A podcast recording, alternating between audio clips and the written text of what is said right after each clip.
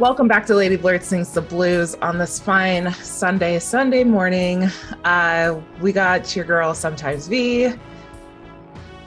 Got Kylie Too Smart. Hi, hi. And Prowess the Testament. We are uh, returning back on the virtual screen. Um, we just finished uh, MagFest weekend. Uh, so if you guys have yet to see our latest presentation about representation matters, uh, check out it. Check it out on twitchtv.magfest. Um, it's probably the latest recording since we did uh, record this presentation on Saturdays. So that's kind of the last place that we have recently did some things. But um, yeah, we've kind of been taking a little bit of a break here. Some life things and other maybe life major life things maybe not so major life things just kind of happen. And so like sometimes it's okay to take a break from things just so that way you get yourself recalibrated and put yourself back in full force. I don't know. How you guys feel about that?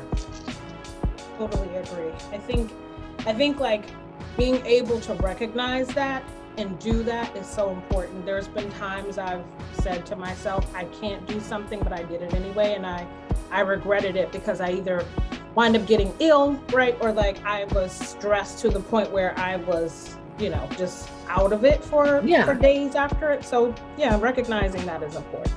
Mm-hmm. For sure, definitely um, realizing that mental health days are important. you know what I mean? I think so many people like use their PTO like for super planned vacations. And for me, it's just been recognizing the fact that like sometimes you need to just take a day, especially when there's so many things happening outside of work.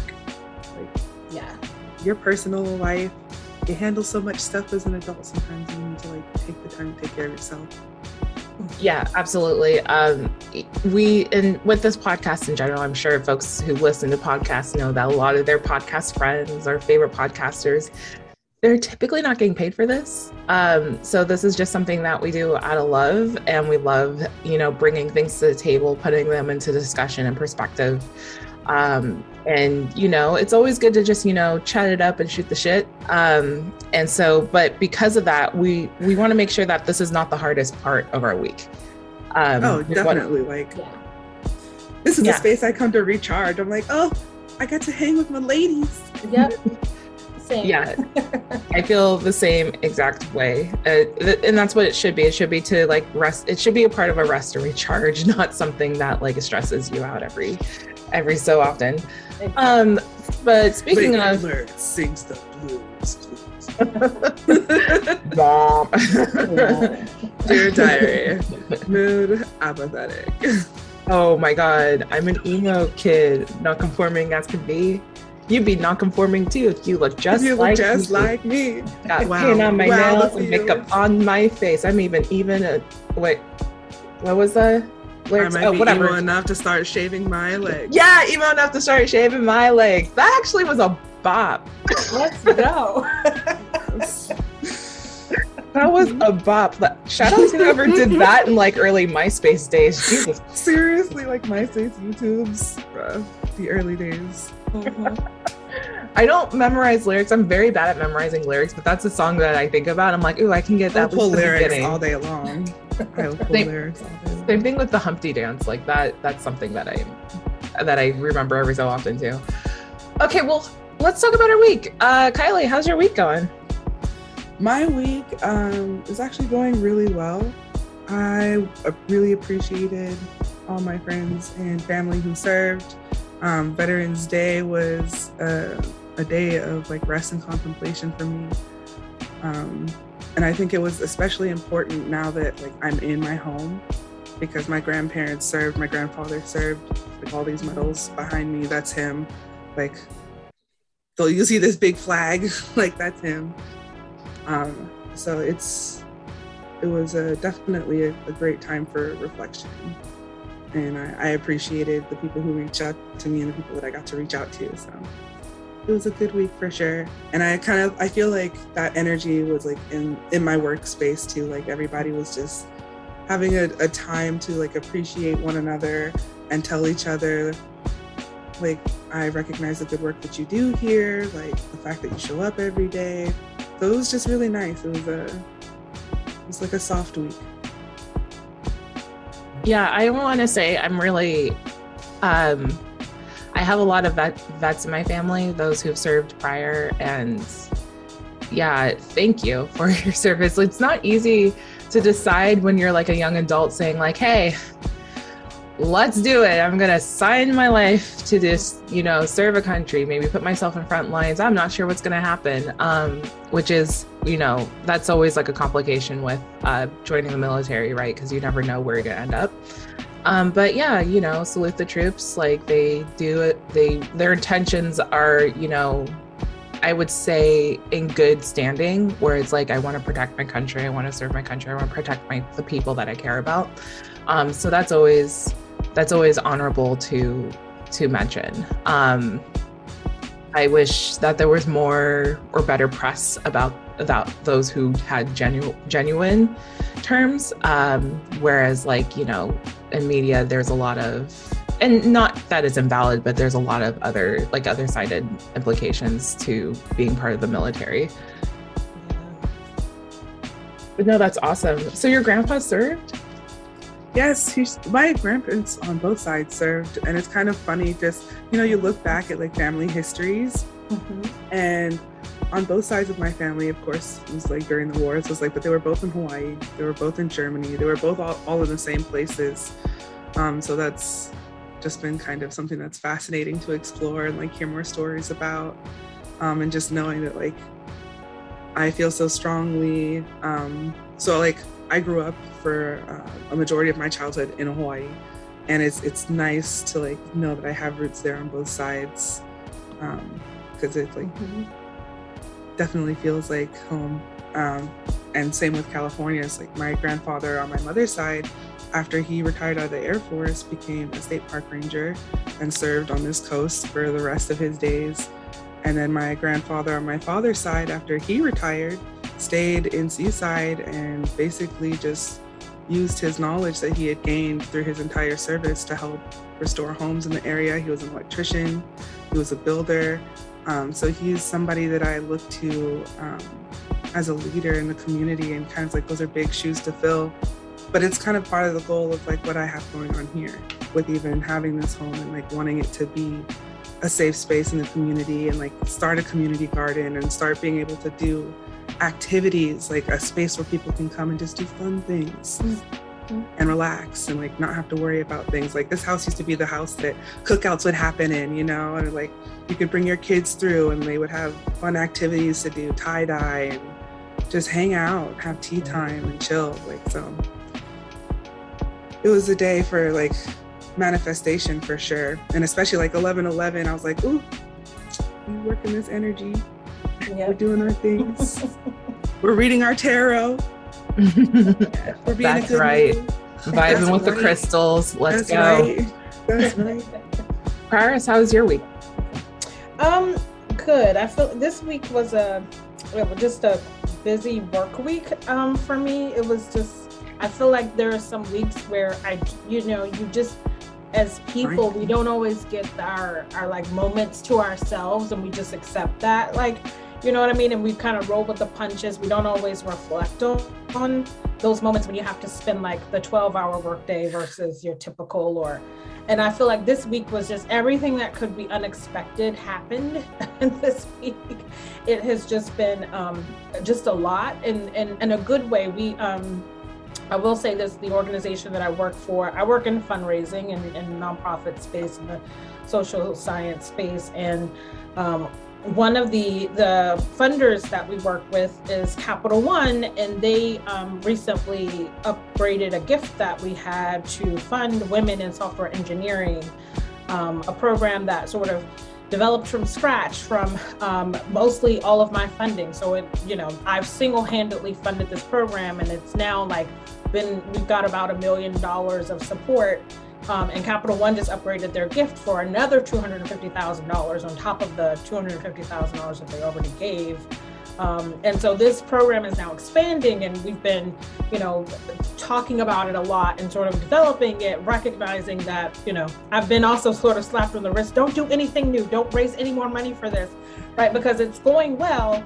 but it's almost like going too well, and we're getting a lot of attention in the press now. And so our like managing director in my area was just recently interviewed for two different articles coming out because organizations are really struggling with that churn right now or great reshuffling or resignation, however we choose to refer to that, especially for women talent. So talent acquisition teams are dealing with that a lot. And just was it was just whatever could be thrown this week was thrown. But um, you know, there, there are some weeks like that. And it's almost learning how to Kylie said it before, like recognizing when you need a day off or just, re- you know, being able to understand that. So for me, I'm like, I'm planning out a little bit to say, yeah, I know, you know, in a couple of weeks, I'm going to need to sort of reset and Mr. Uh, Miyagi that. Yeah, exactly. power down and um, use that PTO as like my recharge. So, um, but it, you know, it's it's all good, and I feel like those, in those moments, I was also my son had a lot of stuff due this week, and tests and exams and all of that stuff. So I'm in the middle of like trying to do my thing at work, and simultaneously like helping him you know, with an exam or an assessment or something. And I'm like, how are people doing this that have less hands than even I do, right? Like, oh my God. um, but it's just, it's, it's the life. It's the new, it's the new normal. And, um, it just made me realize like you, we maybe never get adept at it. And so I think one realization I had was that it's okay when some balls fall in, yeah. in this new world we're in because it's just impossible to juggle everything at the same time when you're virtually working um, you can't be washing laundry and you know washing your dishes in between and making dinner you have to you have to sacrifice so you know there's sometimes i order my son a, a lunch because it's just easier for me to do that than for me to like stop everything i'm doing and i'm like i just you know what i mean like I, I came to that realization this week. Girl, stop trying to do it all. That's what DoorDash Listen, I was made fun of a couple weeks ago for ordering a coffee. And in a virtual meeting, I went, "Oh my god, I'll be right back, guys." And they're like, "Wait, where are you going?" And I said, "I'm I had coffee delivered. And they're like, girl, come on. I, I just like I I was already on like a I'm good not streak. Mad at it. what, was this your coworkers laughing at you or just Yeah, like, yeah. It was my coworkers. Like, Wait, where was the coffee from though? Boulevard Coffee. Um okay. in, in Los Gatos. They're they're a small okay. Like, you know, local shops. So I so made sure artisanal dog. Yeah. You were yeah. supporting and that is work that but it's also acknowledging that like when you're virtually working that's what i mean you have to you don't there's no book into the day anymore you know what i mean it's just one thing just leads to the next leads to the next and then i'm really signing off at midnight or so you know what i mean it's like i'm still checking when something is like this week when there's just so it's being able to recognize if I need to order a coffee, you know what? Like I can I can let that ball drop that I don't have to go down and use Keurig for a minute. Like that takes extra yeah. time. I'm willing to do it. no, absolutely. Uh, fundraising, by the way, for those who don't understand fundraising in a nonprofit world, it's it's a grind. Yeah it is a grind. Not only that you have to do grant research, you have to see like who your top donors are. You have to like, you know, kind of pitch what you're doing to see if the donors even like it. You have to manifest relationships. It's it's a whole deal. So anybody who does fundraising and nonprofits, like big snaps to you guys, especially like, you know, my women of color out there, my black women of color or my black women out there who are doing the fundraising. Uh one of yes, you. Yeah. yes. Like I I give full applause to that because like I understand that it's hard, um, especially building relationships beyond folks who don't who are set in their biases too. Like yes. sometimes sometimes you'll have donors and and those who are giving grants being like wait but we don't know you it's like yeah because generationally wise this is the first time that I'm doing this in my family, or maybe the second generation is doing exactly. this in the family. It's not a long lineage of like, you know, knowing these folks. So, yeah, no, good for you, dude. Like, I see when people do fundraising, I'm like, mm, you're doing wonders. wonders. I think Kylie would be good at it. Because she's just so jovial. Give me it. your Yeah. monies. the please. passion is just like getting the money, the relationship building. I feel like the more passionate you are about the work you're doing, the more that people and you believe in it, right? Like I believe in getting people on on pathways to thriving wages and thriving careers. Like I'm like I'm a byproduct of that. My dad didn't graduate from college and yet, you know, he became a chief technology officer because he got a chance. He had access. You know, it was like that one thing can change the trajectory for a whole entire family. So Exactly. Yeah. No, absolutely that. Um, no, that's dope. No, for real. Like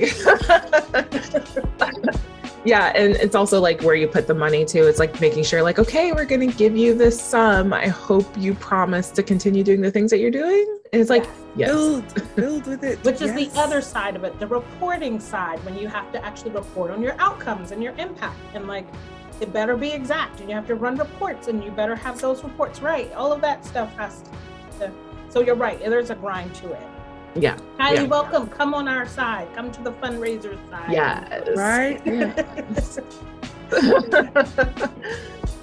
um, I guess I can go into a little bit about my week. Um, I did a lot of things. Um, first Always, of all, sometimes be always busy. always busy. It's just like maybe my nickname should be always B or always busy B. Always busy, BB. always busy BB. um, where did I start? Oh, I got boosted. Um, so that was great. oh, Um, far after getting boosted, I saw articles about people taking these weird baths to get the vaccine out of them. So I'm like, mm, I'm not going to read that.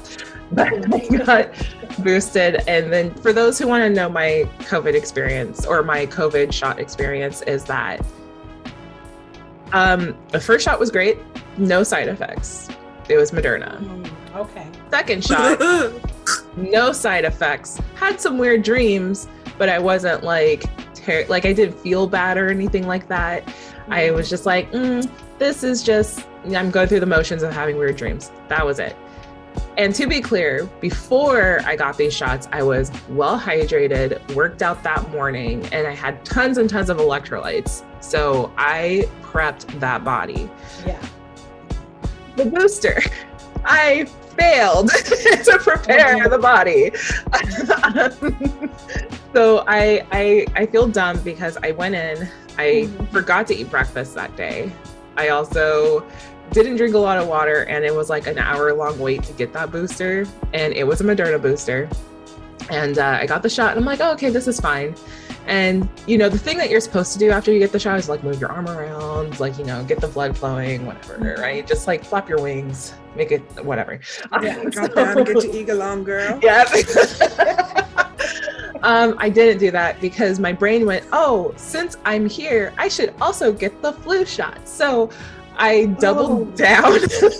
oh yeah, everyone's Wait, like, girl, you asked for this. You Your asked for tech should have advised you. Were you not advised? No, the even like the the the doctor's like, yeah, you can just do it, whatever. Or the nurses, they're like, yeah, just go ahead and do it. So the that night of my arm was very sore. Like it was hard to like pick anything up. Luckily it was with my left arm. And then the next morning, oh, I felt like I got hit by a train. Like it was like I felt bad. I was like overheating. Like I I thought I was like is this the end? Like, um, and and and again. But the difference is, I feel like if I would have taken measures to taken better care of myself before getting that shot, I think I would have been better the next day. So like, that's the thing that we need to keep in mind here. Um, and so after getting the shot, I felt bad, and then I just drank a bunch of Pedialytes and drank a bunch of water, and like just prayed that the headache would go away. Because that same night, I promised to meet up with a friend at a jazz club, so we can catch up. oh girl i'm feeling it already for you oh my gosh Oh, yeah, I'm not, um, I know that jazz club experience was totally worth it for real. Oh, it totally was. I didn't drink that night. I got a bunch of mocktails because I'm like, I don't want to make myself feel worse. Um, mocktail it is. And I tried this really, adulting. yeah, right. I tried this really good non-alcoholic gin, which I wish I would have gotten the name of it, but it was really good. I did not hate it. Um, but yeah, that night I met up with a friend that I had that I went to high school with, uh, named Lawrence Rossman. Uh, he moved into the area recently uh, to complete a PhD program over at Stanford. So um, you know, kudos to him for doing that. So we met up and checked out the Francis Experience, uh, which is a group by another friend named Jonathan Borka who got a residency there. So if anybody's looking for some nice, fine, like hip hop, soul moving jazz. Like go to Five Points on Thursdays. Like his his band, The Francis Experience, is going to be doing the thing. So it was a very lovely experience. And what's really cool about Jonathan is Jonathan is also a nonprofit um, professional. Nice. Yeah, and uh, he really does the work to make sure that his community stays connected.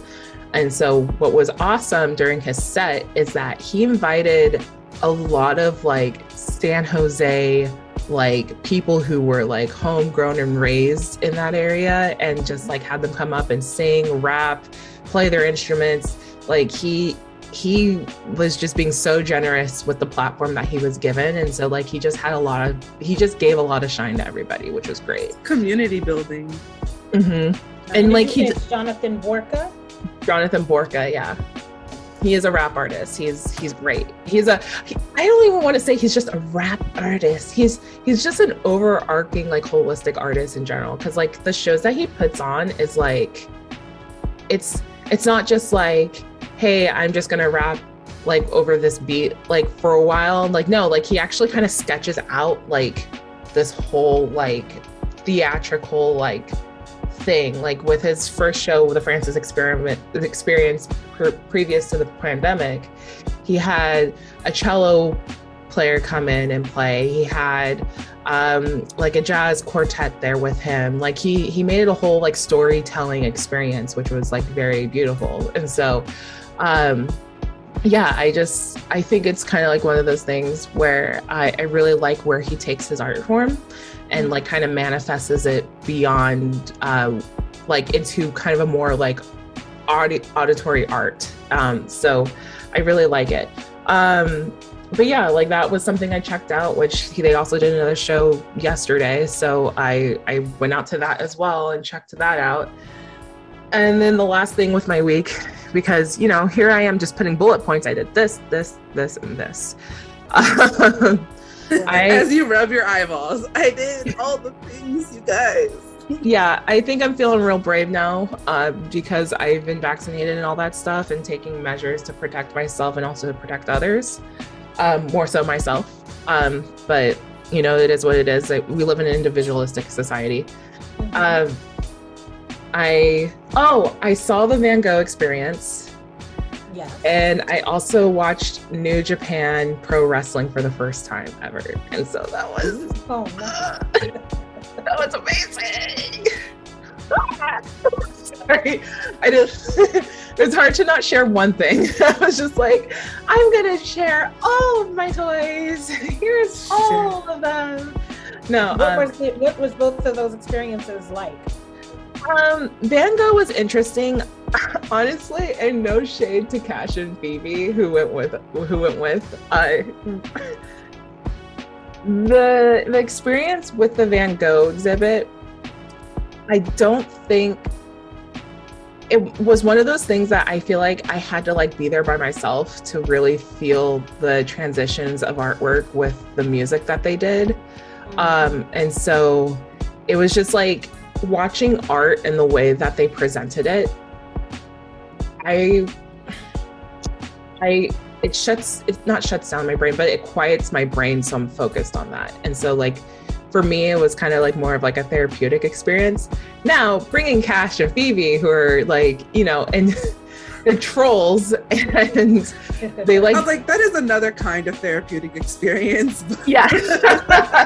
no, they're great. But Cash could like was sitting there like trying not to cry of laughter because he was he was upset that like when he experiences things, he wants it to be more than just like a projection on a wall. And that's basically what the Van Gogh experience was. Like it was just a project, like it was a large projector in a big like room full and it just shows all of Van Gogh's art pieces and it transitions into all the different art pieces, even his like Japanese exhibit. Um, and it was cool how it shifted around but the music that they chose was all like you know romantic classical music which was fine. And then like Cash was sitting there like you you bro- we paid 50 bucks for a room of projectors and for us to just sit on the ground. and that's what he was like upset about. But he was making jokes the whole time so it was hard to focus. And then like Phoebe is over there just kind of enabling Cash and then I was also enabling Cash. So it was just like one of those things where it, we were de-immersified because we were all being a bunch of jokesters. Um, But yeah, I think I think the cost of it, to be honest, was too much for the exhibit itself because like I thought there was going to be more. I thought we were going to be able to walk through a gallery and to check out other things. Like I thought it was like a walk through gallery of the yeah, exhibit. like a, more of a 3D experience and not not just sitting down. And the 3D experience was because that there was a middle pillar with a mirror.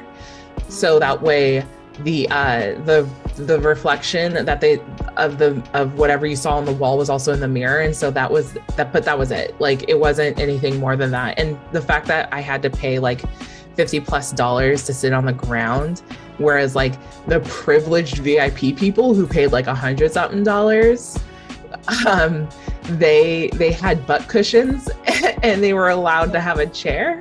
And so it was just like on the objective side of things it was a little like it was too much for what we we went into however i think like i said if i would have went by myself to have an experience to like quiet the mind and view the things like i think that would have been better so i guess what i'm trying to say is it's better to go to those things as an individualistic thing not as a thing with a group if that makes sense right. Or if you do go with a group, I mean, if you're into eating gummies and then going and see a thing, that's on you. yeah. I was like, it sounds like a real good trip, you know, set it up right, get your pregame, solid, sold, ready to go. but um New Japan Pro Wrestling was was great. Um I've heard a lot of the wrestlers' names before. Uh, shout out to Matt Mania podcast that I listen to on the regular um, for keeping me informed without having to view the event. um, but it was it was cool. Like everyone is super athletic and like look at his face right now. Also, there was a lot of cake. Like, there was a, there was a lot of good cake. yeah. Um, and I told this to Cash. I'm like, you brought me to a cake show. he goes, excuse me. to the bakery, hun. Look at them buns. You brought me to the bakery. There's the ring. there is the dishes. no, it was great. I I fell in love with it because also like the the the shenanigans were great. There was like a, I think a five on five match that was hilarious because you had these refined wrestlers versus these other wrestlers who were not as refined. And what I mean by refined is like by what they were wearing, right? So like you had Character the guys that was, yeah, exactly. So you had these two guys who had these shorts on that said filthy on the back of it. And how the shorts were cupping their their body, it made their asses look insanely like cupcakey. So I was I was like losing my mind because it was just so funny because it was just out there. Um, and then there was this bigger guy named Kratos who straight up looked like Kratos from God of War. And he was the wow. biggest, like, he was he was immovable. He was a big dude. He was a thick boy. Um, basically what what a, a god should look like if he was a god of war. and what was great is because he was the biggest guy in the ring, someone who was like tinier than him picked him up. And I'm like, like, oh my god, like how is it possible? We're all losing our mind. Um, and then there was another match where there was this guy named Juice and there was this guy named Moose. And uh, the play on that was like, you know, the crowd was like, you know, every time uh, Moose was hit by Juice, we say Juice, and every time Moose hit Juice, we say Moose. So it's like Juice, Moose. It was, it was great. I, I mean, that's just like a small snippet of what like of what the whole experience is. But I always recommend anybody to go see a live wrestling show, and also, I love it. Yeah, it, it was great. And and it's been a second because the last wrestling show i saw in person was uh smackdown. So um and it's been a while because of the pandemic. So it was just like Yeah. really really cool. Um and then i got to see like the really famous like new japan pro wrestlers that i keep hearing. Like i saw okada who is a name that i keep hearing every so often. And i also uh, uh got to see will Ospreay um and so that was cool. Like i i hear about these names but i never put the names to face because i'm not really like zero in on it. But now like after watching the show i'm like oh i should watch this more often. Right, exactly. but yeah it was great. Um the crowd response was a wonderful. Um and i i really liked the section that i was in because it was really funny. Like the guys that were like bringing in the most hype in that section were were hilarious. So um i loved it I think I mean it tickled me the most, but there at one point at one of the matches, like two of the wrestlers were like on on the mat, like lying down, exhausted, and they just couldn't move.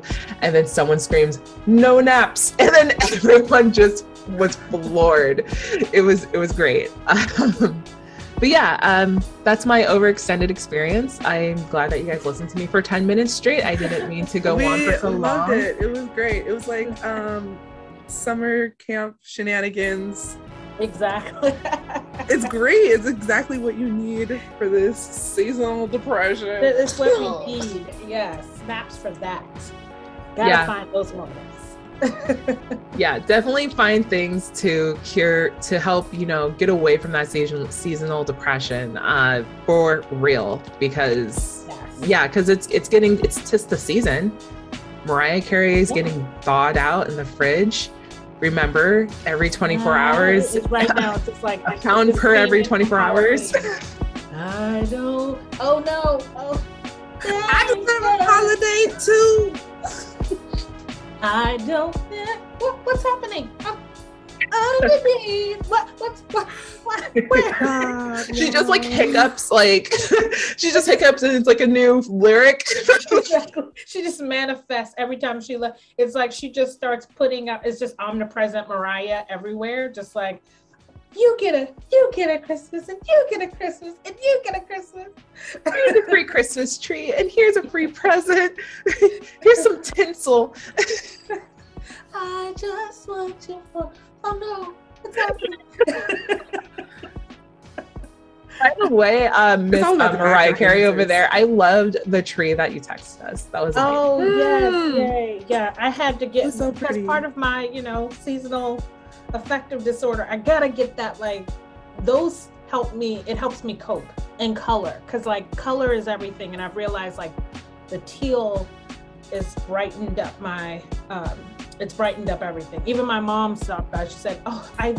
I love it's energetic. She's I'm glad this purple is out of here. So I've always done like purple and uh, I did like Mardi Gras colors last year, purple and like fuchsia and like uh, some teal, but then it was in golds and stuff and bronzes. And she was like, "I'm glad that's out." It felt very like oppressive. serious. It's quite just brightens everything up. It's just like, oh, feels so much nicer.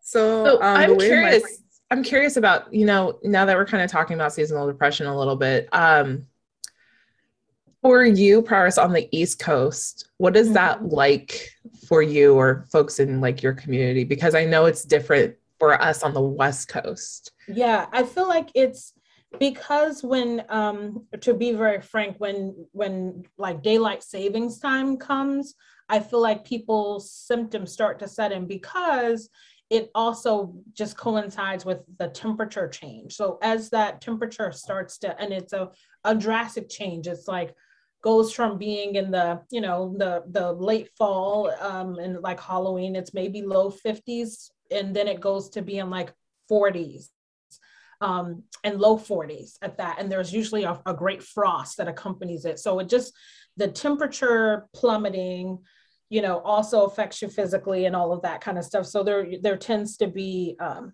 just the, the idea that there's less sunlight already, but of, you know, dealing with that as an additional thing. And then I feel like there's also just the idea of like, we're not, I'm usually online later. Like so many people on the East Coast, we you you know you have colleagues who are on the West Coast, so you're or on later, And so during those moments, it's like I'm signing in and it's still slightly dark, right? And then I'm signing out and it's dark.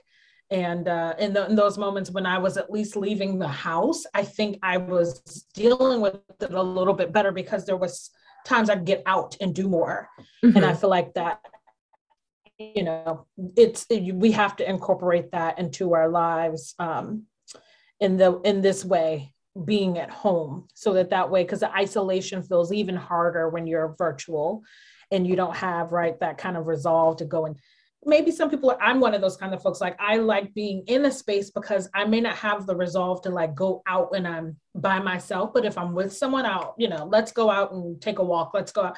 So i i vibe best that way um, but yeah, I feel like it's it that change in the season when that temperature drops and it we had a big frost, all of the things that just are indicative of us about to have like a maybe a bad winter. And I've already heard it's you know snowing in the Midwest. So um, that we know that's coming for us probably in the next 30 days. Um, mm-hmm. and it just me, you know, just I think it starts to signal a little bit for people like you know, I'm inside more, you're less likely to go out. You have to kind of force yourself. So recognizing it earlier is important. And I do that to just kind of be like, let me, I know one of the things that helps is me putting decorations up early. My dad was like, I can't do Christmas before Thanksgiving. That's not my thing. but I'm like, but you don't have the, you know, you don't have the same seasonal affective disorder. So it doesn't affect you in that way. But my winter blues gets cured by color and you know emotion and things that i could attach to like memory and smells and that kind of thing. So like i will put some you know bake some pumpkin spice pine cones just like it's not even like a thing you know just put some pine cones in the oven um, or put some potpourri out or put some orange slices in like a pot, boil them because those smells, you know, the citrus. Like it's Bed Bath Beyond season. I need yeah. my like fall spicy hand soaps. Ah. Bed, Bed Bath Beyond. I did Bed Bath and Beyond. No, so it's kind of cute. my uh my auntie, shout out Auntie Noah. It was her birthday yesterday, and in uh, my Happy she's birthday. obsessed with Christmas. So every year my family like decks out her her apartment and mm-hmm. her car for Christmas. And that's like the kind of colorful tradition to kind of offset some of like the sadness, right? Because nice. my auntie, she's not really into like birthdays, but she's very do, do they decorate her her everything in like for Christmas or they're doing it for birthday stuff? For, for Christmas. Oh, okay. For Christmas. So like they went on Amazon and found like, like this whole set with a cute little gnome on it. And it was like a shower curtain set and a bath seat set and a bath mat set. And then they got her like matching pillows. And then they set up like her little like Christmas area decorations. And then they oh, put I lights in her it. car. They went all out. And then like everybody went over and ate and did the whole party thing. But it was like they decorate it for Christmas and they get started. My family does Christmas for months. Like it's ridiculous. I love it. No, that's so cool. By the way, happy birthday to your auntie. Yeah, happy birthday. Yeah, happy auntie was born. Um, I noticed like actually I want to go back to like kind of Paris's comment about when when it snows, like I'm sure it hits different. Like we know how like we had the pandemic and everyone's like, ah, it's hard for us to do anything because you know things are happening and like Midwesterners are like, oh, this happens to us every season. Like what's different? Absolutely. um, I yeah, when I went, oh sorry, uh, I was out there once one one winter in the Midwest because I was thinking like, oh, I want to start anew. I want to move out here. So I said, what better timing to do it than during the winter time to see if I can handle it. Mm-hmm. To see if I can handle it, Kylie. I see your face. and obviously like, I can't. I don't blame you. Uh-uh. I'm coming out. I'm trying to move close closer to you all. That's my goal. You know, I'm like, I'm long term planning so that I can be like, I'm not even applying for jobs unless they're in California.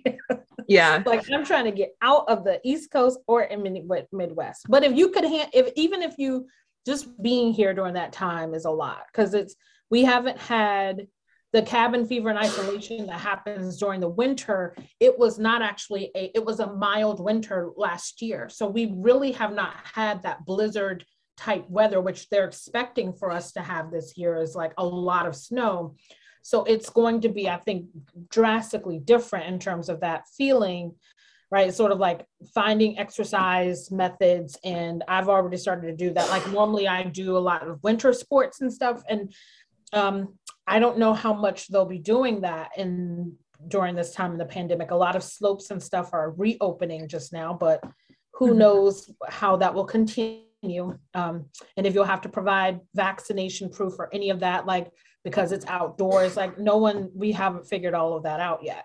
Yeah, yeah. I I went out there just FYI because like I again I was just like mm, trying to figure it out, and then I noticed that people when I would say like, "Hey, do you guys want to hang out?" They're like, Mm-mm. Mm-hmm. "Can you come mm-hmm. over to my house instead?" Yep. I'm like, "Can we meet at a bar?" No. Okay. Yeah. That is yeah, it, yeah, and it's just because the snow is a lot. Um, yeah. Snow is not very nice uh, as what it's depicted in movies.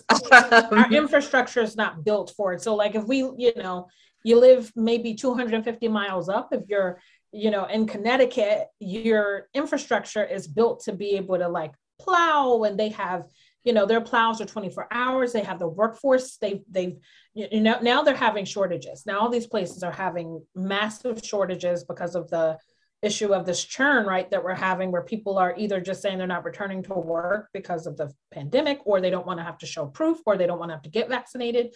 All of those things are now creating issues, but DC has just never, eh, our city's not built in a way that supports ice and snow. And most people go, but how could it not be in all these years? It's just where public services puts their money because it's such a, you know, you just never know how much we're going to get. And then we're slammed. Yeah in those moments and we don't have a lot of investment in that space and then or we put too much investment and then you can't get that back out so it's just you know it's hard to to depict but we're i'm looking forward to see what happens. I'm like this year we get a lot of snow.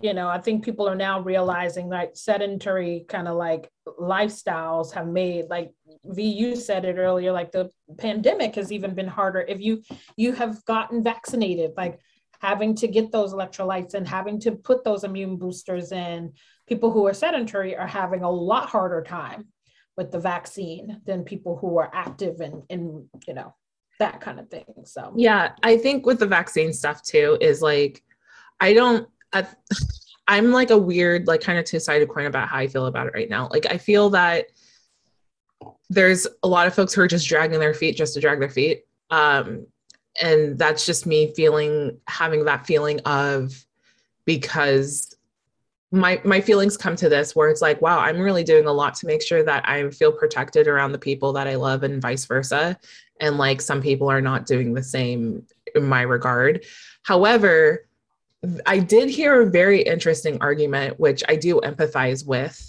um, where i heard that someone is has been resisting to take the vaccine because of the nuances that happened with J and J.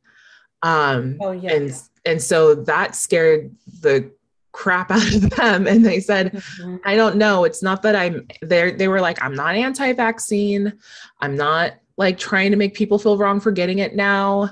I yeah. feel bad for the people who are demonizing the vaccine because they're trying to pray COVID away, all the dumb nuances that come with like all the in- ignorant thinking of COVID. Mm-hmm. And they mm-hmm. understand that COVID is a dangerous thing. However, like they're like, I don't want something like six months down the line to happen where a booster says, like, oh, now it's giving you like blood clots and now what's going on.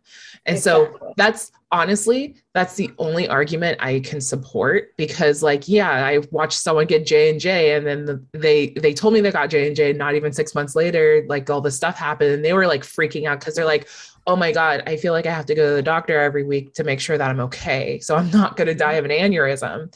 And I'm like, "Yeah, that's valid." And so that's the only arg- argumentation though like I'll allow. Like I don't I don't believe in people who are just doing it because they're like, "I'll do it because it's whatever like you know i i don't or they're not doing it because they're not willing to do the research if that makes sense i totally support anybody who's just like i don't want to be part of a clinical trial if they're like this is historically traumatizing for my community like mm-hmm. um and they're like it's not that i don't believe in the science i really do but for some people it's just like it's too new and they're like we don't want to be test subjects we've had terrible experiences yeah. in that. I'm just like, okay, as long as you're still taking the precautions in other ways, you know, you're wearing your mask, you're doing what you can do to limit your exposure. It's like we can at least yeah. ask that you be responsible. A lot of these people who are just like yelling anti-maskers mm-hmm. just because they want to be dicks. Honestly. They just want to feel powerful and to do a power play because it makes them feel good. And it's and it doesn't make anybody else feel good.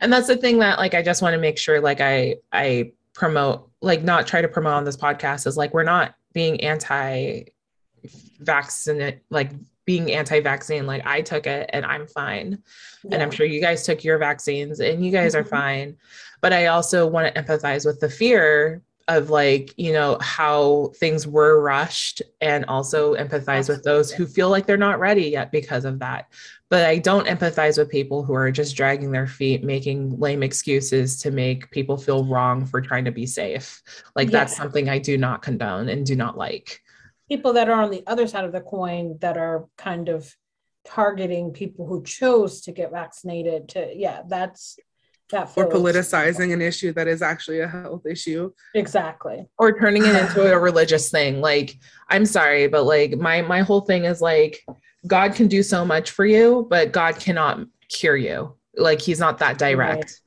Like that's or not how like you works. ask for miracles and then there are human beings who are around you that supply the answer or solution and it's like you don't think that that that is god's work you don't believe it like like, okay, exactly. but it exists now. And if you believe that everything is existing and working through God, then you should, you know, follow your own faith in line of logic and working and like have faith that God put that tool there for you and to utilize it so that you can better yourself exactly. and be around for the people that you love. Like, come on wow, this conversation took a turn. yeah. Sorry, I think I just get like really messed up because like, Sunday, like because the holidays for the last five years, I'm not gonna lie, it's been very difficult. Like I really try my best to be my authentic self, but sometimes like it's just really hard to be my authentic self around folks who won't receive that. And and that's where my depression kind of kicks in is like I have you know, people that I will have to go home and maybe interact with who might start a fight with me about this and who will f- pick a reason to to epi- like just turn in turn the holidays into an episode that they'll talk about forever because they have nothing better to do. Like, you know, I I don't want to come home to argue. I want to come home and play games. I want to come home and have exactly. good dinner and have yes. plans. I don't want to come home where I expect to be like yelled at or told, don't do that. And at my big ass age of 30, excuse me, I'm tired of like, yeah, I'm tired of feeling like this resistance where it's like, I just want to have a good time. But then I feel like that there's this, there's this like, like, like choose your destiny, right? It's like, you know, in a video game where you say, yes, here's your consequence. No, here's your consequence. And then there, you don't get any other option, right? But yeah. no matter what the consequence is, it's always a hit. And so I yeah. just, I just want to be able to enjoy myself without feeling like my words are invalid. And so, like, if I feel a certain type of way, I wish that someone be like, oh, that makes sense. That's very insightful, instead of being barked at saying, like, well, you're wrong. And and that's the thing right. that I try to avoid during the holidays, and which is why like I've been learning to just do things myself because I like to be in a space where I can feel like my authentic self, not feel wrong and mm-hmm. feel that I'm able to, you know, celebrate in a way where it feels like it's a little bit more memorable and gives me better feelings and I can look forward to the next year instead of having to dread the next year.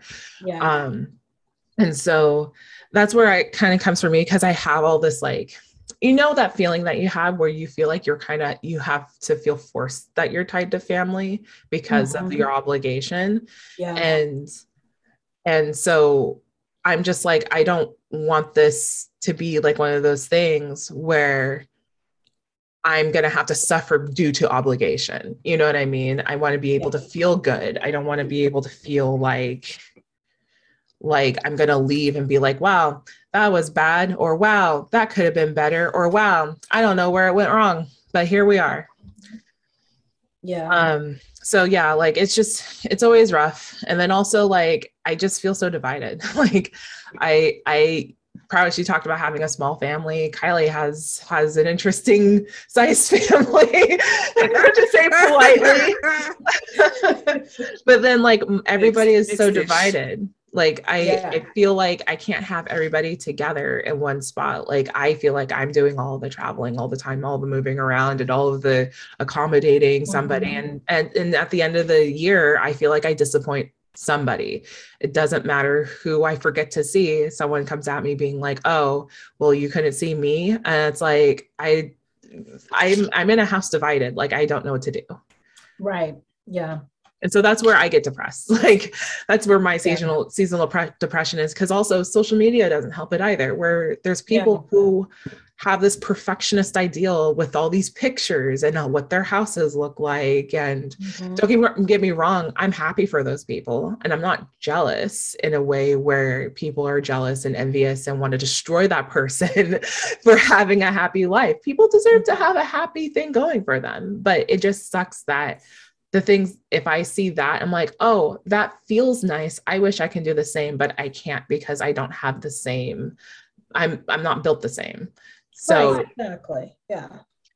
So it's just it's just rough. So that's where mine kicks in. Um and also the the dark waking up when it's dark starting to work and then leaving when it's dark yeah, that goodness that's that's a whole thing. Um, luckily, I get to see the sun because I I work next to my window, so that's nice. Are you are you both um, virtual in, in this? Are you hybrid or what's your? Uh... Oh, I'm I'm. This is my first year being virtual. Yeah. Okay. Yeah. I'm still working in person, and with the commute, like it's a headache. It's yeah. I'm over it. I might be coming over to the funding side soon. Yeah. I feel like there needs there there's the hybrid schedule would help because I feel like I'm V, you probably feel this way too, where sometimes I'm so virtual, like I am, and there's weeks where I, it maybe if I had the week that I had last week with in an office, some days I might not have internalize it as much. But it was like, oh my gosh, it's 12 hours, it's seven o'clock. I'm just getting off. I have to go eat. And then it's bedtime. And I got to do this all over again and wake up to 7 a.m. with some other weird emergency. And then I'm back, you know. So I just, I would have gotten some time off, right? If like I had to drive. That's what I yeah. um, for me, I'm I'm still learning how to cadence myself. Um, so I just learned that if I do because like the thing that I get caught up in in remote life and also like it's the same thing in a, an office space too like I get stuck on this mm-hmm. too like where I'm sitting down too much or yeah. I'm not standing enough um and so and I'm also not moving around a, bu- a bunch so what I've been doing is like if I know that there's a meeting where I'm kind of more of an active listener than I am a mm-hmm. participant mm-hmm. like I'll sit there with like my light weights and like do like weight exercises so that way I'm still like moving my arms a little bit and doing a little bit of strength training, not like rigorous, but just to kind of keep my body moving. Yeah. And then I also have these resistance bands where like I wrap them around my ankles and I just move my legs around a bunch. So that way, like there's a little bit of like me moving around. Mm-hmm. Um, I also have been trying to figure out the balance of how to walk while working. And I do have a treadmill in the office that I'm working in. And so I tried to do the type life while walking. It's not that effective as it's been promoted as. It's kind of hard to think and walk at the same time. Yeah. So what I have been doing is um, I'm trying to at least like 10 minutes before the hour is done, like I'll hop on the treadmill real quick, walk for the 10 minutes, and then hop off and then continue work.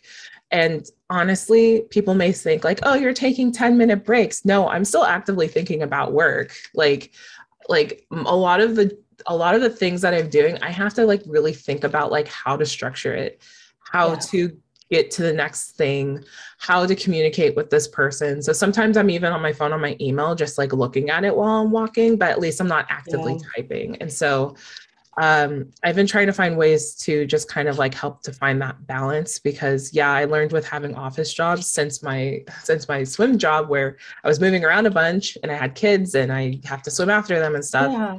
Um, now I'm kind of like standing still and not moving a bunch. Um, and then also during my lunch breaks, I either go for a walk or do some yoga. So, um, but for the eating part, the eating part is hard because I I don't like ordering out too much. The the worst thing I'll do is like mostly like order a coffee or sometimes like a panini or something. Um, just so that way I just have something there. But like I don't like eating while working because I actually get sleepy.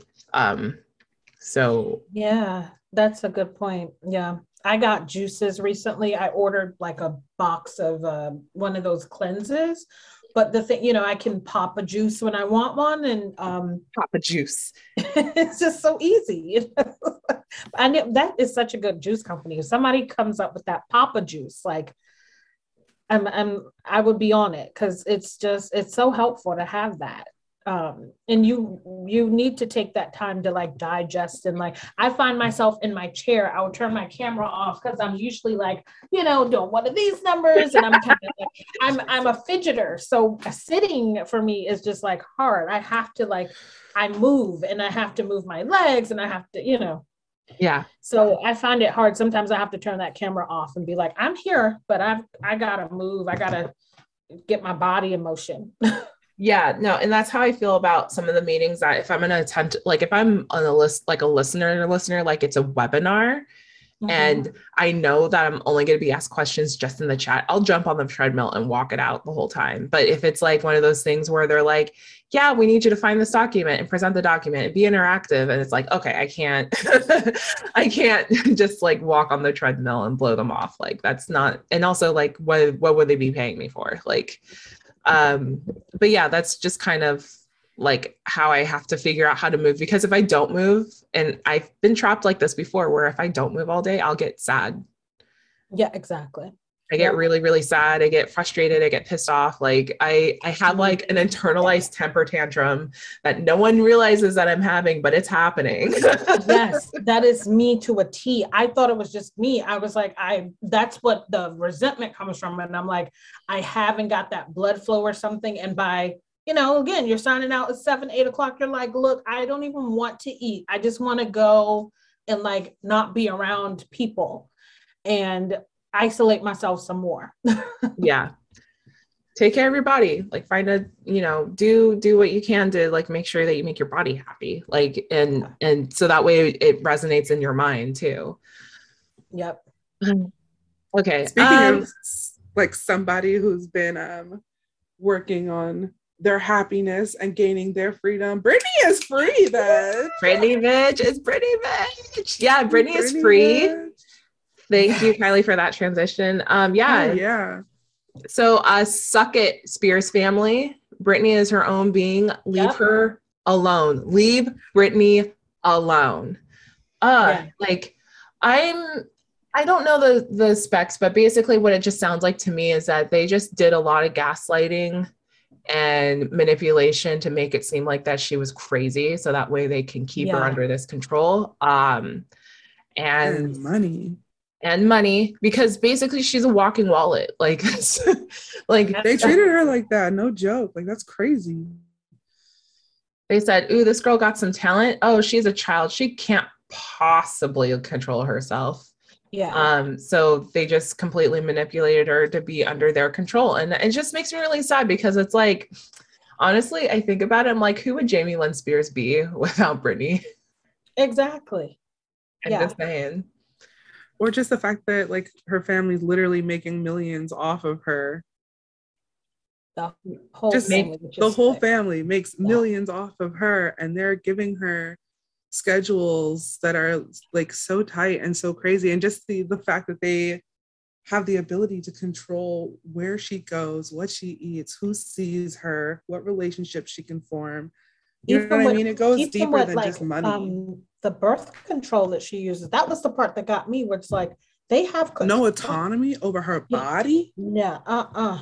This was this was so dangerous for other people, I think, to see that this could even be an option. And um yeah quite quite sad when you're you have one sort of mental health um, breakdown in public and it's like that's part of like also being a 26 year old new mother like i imagine that there's a lot of mothers who suffer and experience the same thing yeah the fact that it was the publicity that was literally doing this like yeah yeah when paparazzis were at a high and it's like uh, their their job is to make money to exploit people and not leave them mm-hmm. alone in their personal space like there are some things about ce- celebrities that I should not care or know about. For example, like Kim Kardashian crying in her car with Kanye arguing with her. Like, that's not something that is new or fascinating. Like, couples fight in their cars all the time. And yet, they got a glimpse of a picture of her feeling at her lowest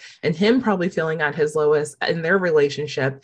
And yet I know about this because there was a picture taken. Yeah. And why do I care? Like it mm-hmm. sucks. And so it's the same thing with Britney Spears. Like Britney Spears was kind of like the child, like superstar with like Mickey Mouse Club to to becoming like a teen pop idol. And you know where internet was not as like robust like paparazzis were still trying to get their money or people are trying to do their thing to try to take advantage of her and get her on tabloids. And it's just so it puts you puts your vulnerabilities out there in public and it's disgusting and so i hate that for her so of course like you would lose your mind how would you not you know how many people i get coming at me saying like mind or not at me but like people just saying like mind your own business and they get all uptight and irate mm-hmm. about it yeah. Like imagine that, but Britney times a million.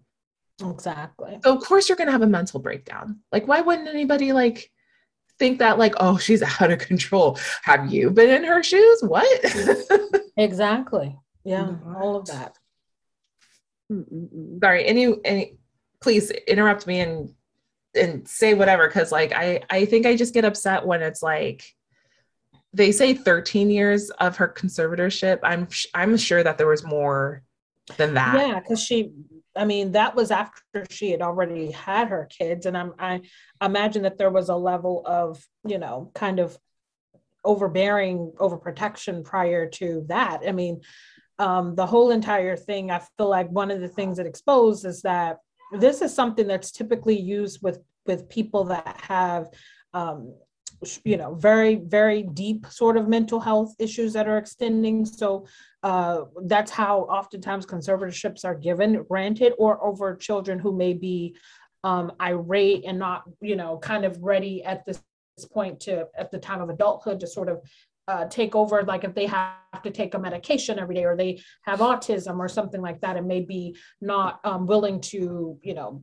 get get help for those types of things when i started to read that's what it was for or intended for it just kind of made me angrier because i'm like what were you know they were constantly gaslighting this woman to believe that but then it's right. also hiring fake not fake but these doctors and mental health professionals that were continuing to evaluate her that knew that this wasn't the case. Like what there's no uh there's no you know i guess foresight for them right now in terms of like how that's going to be handled but we have to do something about that in the future. Yeah we all know that with enough money comes with dirty like with dirt. Like it doesn't matter like how you know money will mess with anybody's professional integrity and that's the saddest part about this whole thing from like doctors to to maybe even therapists uh like you were just saying Paris like just it's really really sad that like how however much money that like it looks like what i'm reading right now is like about 10 people managing her had mm-hmm. to like bribe these doctors to say like no get her on it like yeah. like whatever and and some people will just like agree me like okay thanks for the like 1k in cash i will definitely prescribe her this thing and yep. say that's what she has because it's a mental thing it's not a physical thing that looks obvious so they're taking advantage of yeah. what is something that is can be invisible on somebody that probably didn't even have it right. and so um, I do see that there has been times that Britney has even t- like tried to tell the courts and have tried to like bring this attention to the table and that no one believed her. Like they she felt like she was dead inside that that no one wanted to listen to her um that it was just all hocus pocus. And she just felt like she had a lot of give up itis because she's like wow i mean i'm this barbie doll in this big old mansion but like i feel like i'm not getting any help or i'm being taken seriously. Um but she has been vouched recently in her judge court hearings that like that her parents should be in jail for the way that they treated her mm-hmm. um and so I'm I this is just like a percentage of what we know, like a small percentage from like the the outburst, the the the um what's the word I'm looking for? The outbursts, the the mental breakdowns and stuff.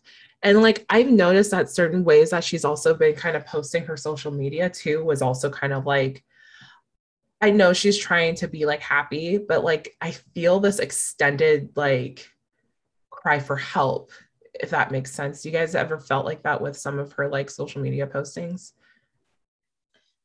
Um go ahead, Kylie. What what do you think? I think there's been a lot of times where she's like obviously like she's let us know that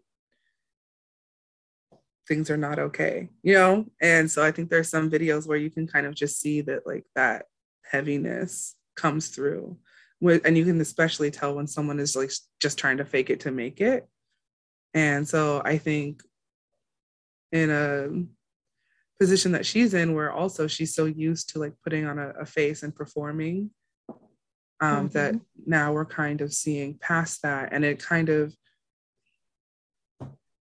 as an entertainer when people start to care about you is more of like a human level and less of a like celebrity and entertainer, mm-hmm. I think that's when you start to see past the veneer. And then it's also like the show lose, loses some of its shine because do you really want to make somebody perform for you who's in pain and whose heart is not in the performance? Right. And so it's just like, it's a really humanized, those are really humanizing moments um, for me. Mm-hmm. Yeah. Yeah. I think I feel uh, there's such a level of like being a young mother under a lens that she's under. I can't even imagine. I mean, I was a young mother. I have friends who were young mothers and um you know and for the for the most part being a you know single mother she's she's been in some relationships but not with the father of the children and so um, no matter what input he has, right? No matter how Hollywood you are, there is a level of you just it's very hard finding support in those moments when you know you're just going to have moments. It's so it's isolating having children young because your peers are not necessarily in the same space that you're in at that time. And while they're having you know fun and partying and doing whatever and you're like okay i've got you know i got to get home. I have to make breakfast in the morning. I can't go out till three in the morning because i can't get up at six in the morning and make breakfast for my kid, right? Like my kid's going to be up in three hours. So those kinds of things I think changes a lot for her, for someone who's in Hollywood under the lights and camera that is watching you in all moments. And social media seemed to be like, like you said, her outlet a little bit of like, I can be me and have like the fun and do the stuff I want to do. And um, and it seems like her her kids even are very kind of they are not happy about the grandparents or at least the grandfather. Like Jamie is not liked clearly by her oldest son. He has no problem. This is a Louisiana man. Like, yeah. like yeah. I don't think he, here's here's a here's something that's dark. I don't think any child who's grown up his, their whole life and maybe California, I think that's where Britney Spears might be yeah. at. Yeah. Um, it learns that her Louisiana grandpa is being a dick, like being a dick, and that his mom has said publicly that her grandfather is a dick or their grandfather yeah. is a dick. Absolutely. So, like, so you know, and I feel like that's also like a common disconnect with children who are raised in the West Coast too, mm-hmm. and learning about their Southern parents. Sometimes that it's like mm, something sus, you know, and yeah. it's just because yeah. of the disconnecting culture but also the values that are promoted as well. Um, yes. So that's also a, another thing that I've also like realized too. Um, but yeah, uh, like I think um, what's really sad about this too is um, something that my friend always brings up about Britney Spears is that the number of times that she's tried to write her own music and they just shut it down. Like yep. she didn't even have like the option to do her own music. I think yeah. every time that song, every time was the only t- chance she had to write a song that she actually wrote. Um, but everything else has been kind of produced and manufactured with a record label. Yeah.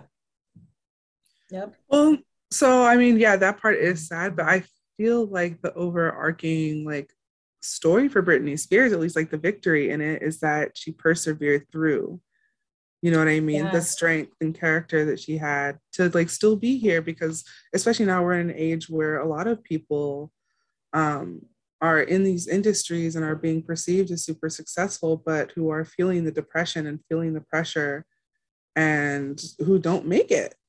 Yeah. And so just for her to be yeah. able to have this victory, to be able to regain her independence, like I am seeing nothing but like brightness for her future. I'm looking forward to seeing like what new music she comes out with because yeah. now that she's really on like this trail of independence, mm-hmm. yeah. like I'm like nothing but excited to see like what she comes with next. And, and I feel boyfriend. like that trailblazing. Yeah. I was like, her boyfriend, not only is he hot, this guy, Sam Asghari, but I love the fact that he has been celebrating, like he's been celebrating her independence. Like he's her, her personal trainer as well. So it's almost like this company, which is, if you guys have to go, please go at some point, everyone, and look at those Harper's Bazaar photos of this beautiful, gorgeous man. Um, it's just, yeah, he's Iranian. Um, just like seems very settled. You know what I mean? Like he has, you know, um, family oriented, but is just kind of believed in her and encouraged her the entire time, which is also just says who you surround yourself with, right? Like sometimes um, friends they do impact you know what they say when you're whatever that birds of a feather or whatever like he motivated her in a way to kind of keep that idea around like we need you here you're we're appreciative of you like i love you as a person but you know you're also you are inspiring to so many people um so many people. and so that kind of i feel like that has been a major part of like thank god that she had someone like that you know mm-hmm. what i mm-hmm. mean like not one of these hollywood types is going to like kick you while you're down but like who has been pr- private with her and in the trenches and like fought for every single moment and, and celebrated this this woman. Like it's really important. Yeah, no, like and Chris Crocker. yeah. Also, like kudos to Chris Crocker for real. Because even yes. though it was a funny, like it came off as a funny like meme back in like the early 2000s, he really like helped surface the issue. Like everyone's like, ha ha ha, who's this like weirdo, like gay guy, like screaming about like free, uh, leave Britney alone. And we're like, but wait a minute, think about it.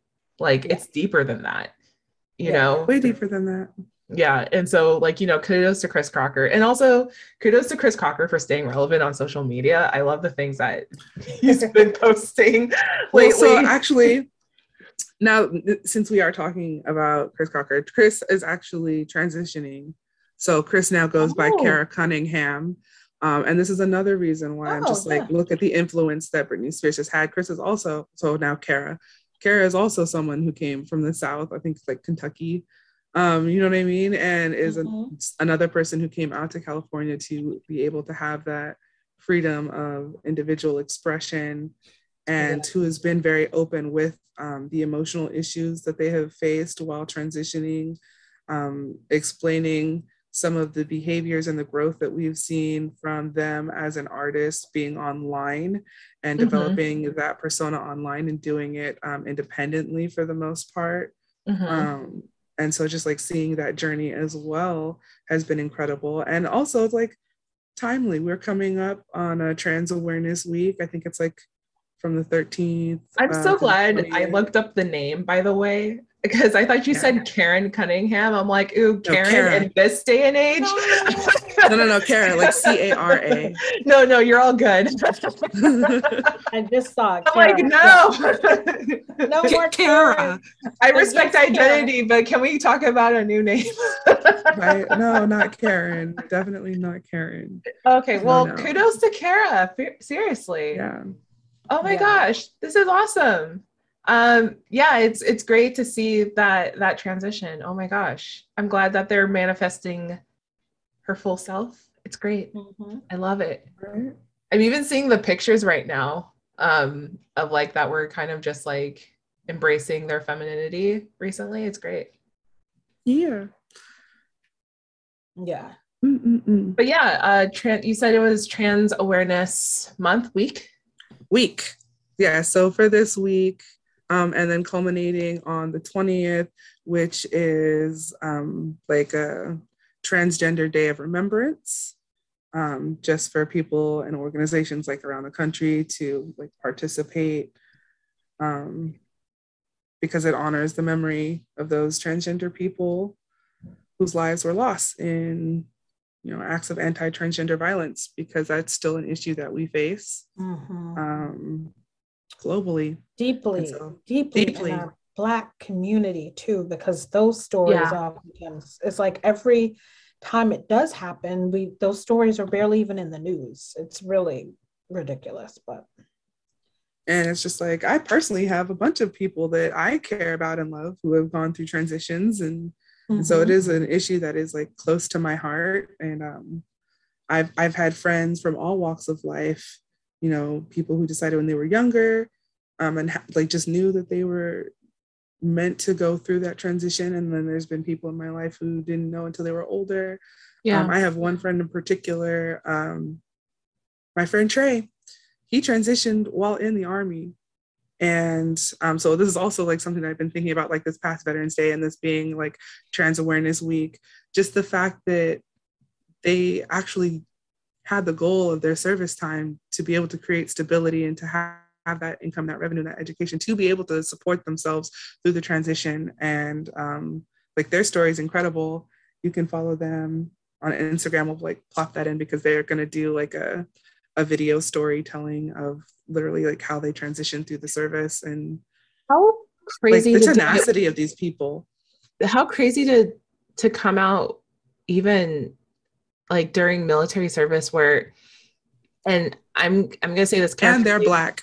Yeah i'm gonna say this very carefully. That would be a place where i feel like if if i were to have transitioned i would have waited until i was done because because, because here's what the the the being in the military and here's the the awful sides of it like the toxic masculinity and the fragile masculinity of like interacting with those who are gay interacting with those who are trans and the feelings that individuals get from like being like all proud boy and shit where they implement violence or they act out on violence on those who are just trying to be their full authentic selves. Like that's so dangerous because I remember being in like ROTC in high school and oh my god, I would be so scared for anybody to come out as as something that's beyond the binary. Um to it just doesn't feel like a safe environment to do it. So anybody who chooses to do it in the military, I I love reinforcing representation, but I would be so terrified. You know what I mean? And I mean, I think that's kind of one of the wonderful things like about us as black people.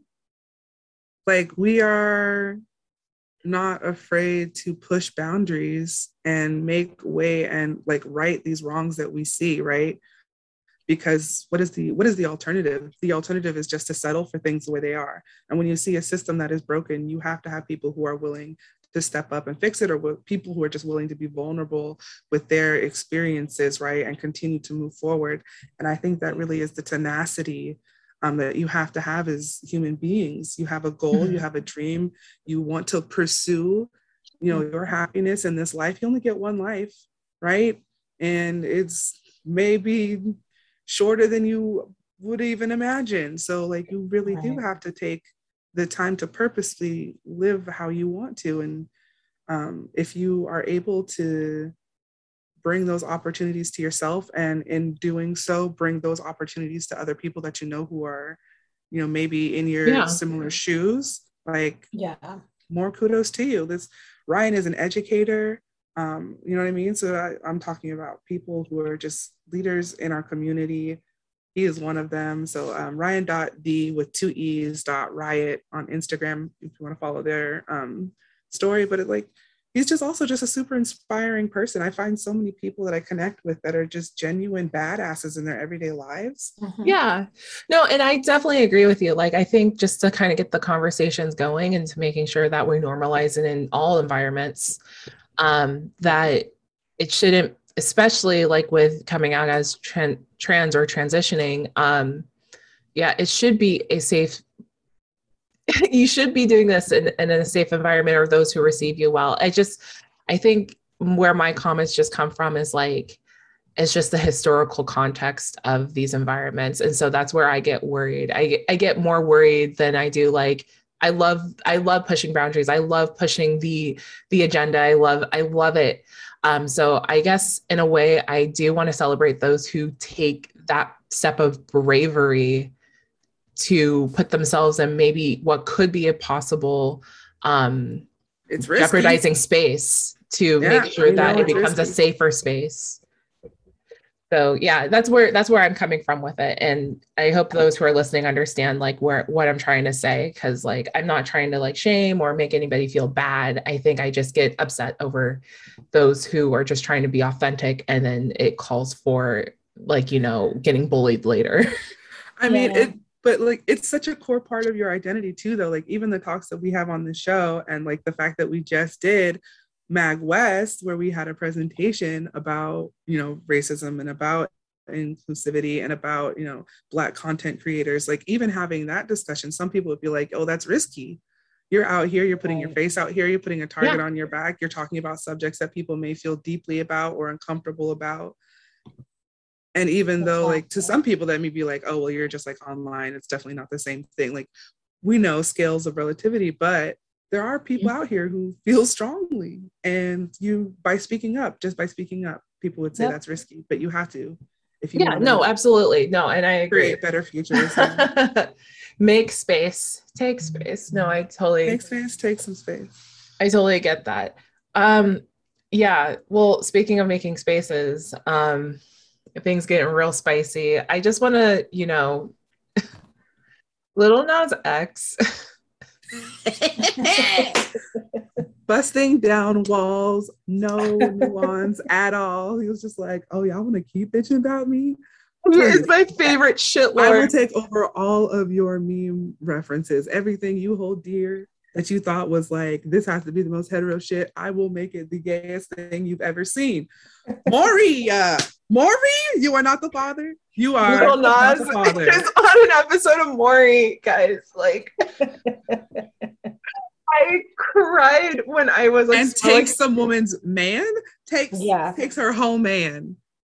Yes, but you know what got me the most? That it's in 4K. it's Lil Nas X on Maury in 4K. It's not like the old school like TV resolution. Oh, it's not. Yeah, it is. Yeah. no, it's spiffed. It had to be. It's polished. It was. It. Yeah, I think that was the best part of it too. Is like the fact that like, there's production value in. there is production value. there was production value. Look, this is gonna be a whole new music video. We just don't even know it. Like but it's actually oh, on the Maury Povich show. and oh my god, I I love that. Lil Nas X is keeping us on our toes for real. they said, "Oh, you want Montero? I'll give you Montero. you want some shoes? Yeah, I'll give you some shoes. You want some titties? Lil Nas X gave us titties."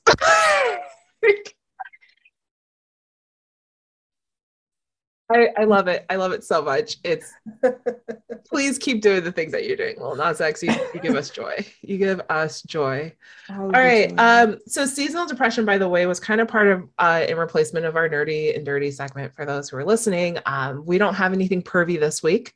Um, but if you want to p- uh, put your perversion towards the Lil Nas X Maury episode, yeah. please check that out and let us know how it goes. Uh, we want we yes. want to know. Share the joy. Share the joy. All right, so let's go ahead and venture into just nerdy. Uh, we're trying to uh, get pretty close to time because we got into some we got we dove into some subjects. Um, yes, yeah. Um, so Mag West recap. Those who know anything yeah. about Mag West is the Mag West Coast Festival, um, meaning Mag stands for music and gaming. Um, for so long, I thought it meant music, anime, and gaming, but it's just music and gaming. Though I really wish they would like the anime. anime just, yeah, they should have had that. They need that. Just put it in there. Just make it canon. Like I'll I'll slap it in the, their Slack channel or something. But yeah, so um, that's really it's a really cool fest. Uh, it's kind of like the little sister west, coast version of MagFest which is a festival that happens in the east coast. Uh, and i are going to go to that. Um, but you know lady Blerds we did a presentation on representation matters uh, very similar to the one that we did at fanime very knowledgeable. A lot of folks really appreciated the content. Uh, shout out to some family that watched that presentation. I saw some Shubzilla in there. I saw only one Ronin. I saw the Paladin, uh, and many other individuals who were watching uh, the presentation. And I really appreciated that. In the chat, at first, it started off with like people being really hyped for us, and then it got quiet. But we realized that people were just listening, which was cool. Um, yeah, and I really appreciate that everybody was very patient through the material that we covered. We also understand that it's something that needs to be brought to the table and it may not be comfortable for most folks, but at least we wanted to do was just make sure that people stayed educated and informed. Um, we for those who are not just tuning into this podcast recently, though the subject matter was on animation and um, and how not mostly animation, but within the nerd culture, like how we as Black folks have shown up mm-hmm. and how we will continue to better ourselves to show up more significantly than what we're generalized as. Um, and so that's something that we think is very important. And we also relate the material about how the progression of animation looks uh, from like the early 1900s to now. Um, and then we also talk about like what we have done as a community to be our authentic selves, but also to be kind of like the top notch people in and making sure that we are thriving in the nerd nerdum. Um, we still encounter a lot of issues. There's always a new headline every week about somebody being dumb and racist and whitewashing whatever, or like making sure that a black cosplayer can't black cosplay. Let them cosplay. They can do whatever the oof they want. So like, please, mm-hmm. please, like this is something that we have to bring to everyone's attention every single time. Just because the fact that like, let's be cool, you know. Being nerdy in the first place is we all experience our trauma in high school and middle school about being all geeky and shit. Like, why can't we all just be cool? But no, we always have to slap on some race. And it's not that we did it first, it's because someone's reinforcing it. I think that also that's one of the things that the presentation addresses as well, it, which is like the inner mechanisms and the constructs that we have socially that even bring these ideas to the table as a societal norm. Like we talk about yeah um, like capitalism and we talk about like imperialism and we talk about you know this idea behind you know european ideals and the patriarchy and white power and how these things like translate into like why representation is so important why like the um, images that were shown are important and how it affects us psychologically and how that affects our interactions with one another. Um, so i think it was like and we still make it fun right? We do like this mix of just like hey this is a really heavy topic that you know probably you haven't had a chance to maybe like internally look at purposefully because it can be painful. Um, but we're going to add some levity to it right? Like mm-hmm. i think we did a really good job at that. And i just i really liked the interaction from the audience. It was like you said v where it was just like you could tell that people were actually listening and giving us feedback and like being in the moment with us which was really nice and something that um like i think we all go to cons for right? Is to have this like deeper connection over things that we all decide collectively are like good to consume or to entertain or like values we appreciate or music we like artists we like. And it, it is this sense of community and wanting to work on those relationships within our own communities so that we can be included safely in these spaces. Yeah. Exactly. And so yeah no thank you kylie for elaborating and i appreciate mm-hmm. it yeah because it's like it it's it's one of those things where it for me being a woman in a nerdy space at a convention like i felt like i was with the people that i would be appreciating but instead like there's some things i faced um, while being in these spaces where I, for a while, was not about cosplaying because I was uncomfortable in my own skin because of how it's been presented in media of what looks good as a cosplay. Like I thought I was very limited in cosplay. I thought I wasn't allowed to be anybody else. Um, like you know, if I wanted to cosplay a Sailor Moon or a Sailor Scout, like I'm like mm, not for me because none of those Sailor Scouts are brown. And I wasn't actively thinking like that. I was just like mm, they don't look like me. Which is the mm-hmm. key thing right there. They do not look like me. And so I felt like I was stuck in a box. I felt like I wasn't allowed to do anything. And so and then also being plus size too, but put some dampers on that because I'm like, mm, who can I cosplay that's that looks like me? And also also right. plus size. And so when I think of like Yoruichi from Bleach, I'm like, yeah, she's she's brown, but I'm not as skinny as her. And yeah. so I felt very limited in my abilities. But now, like with the flourishment of women who are cosplaying when they're plus size or whatever size that they are, I feel that I feel inspired to venture into that more. And so it was just really like really awesome to see that, you know, someone's always pushing pushing the uh the agenda um, mm-hmm. and also making sure that they're taking a risk and making it feel good for other folks who have always been interested in it. So it's it's really nice to see it like that. I don't know, Paris, what was, what was your takes?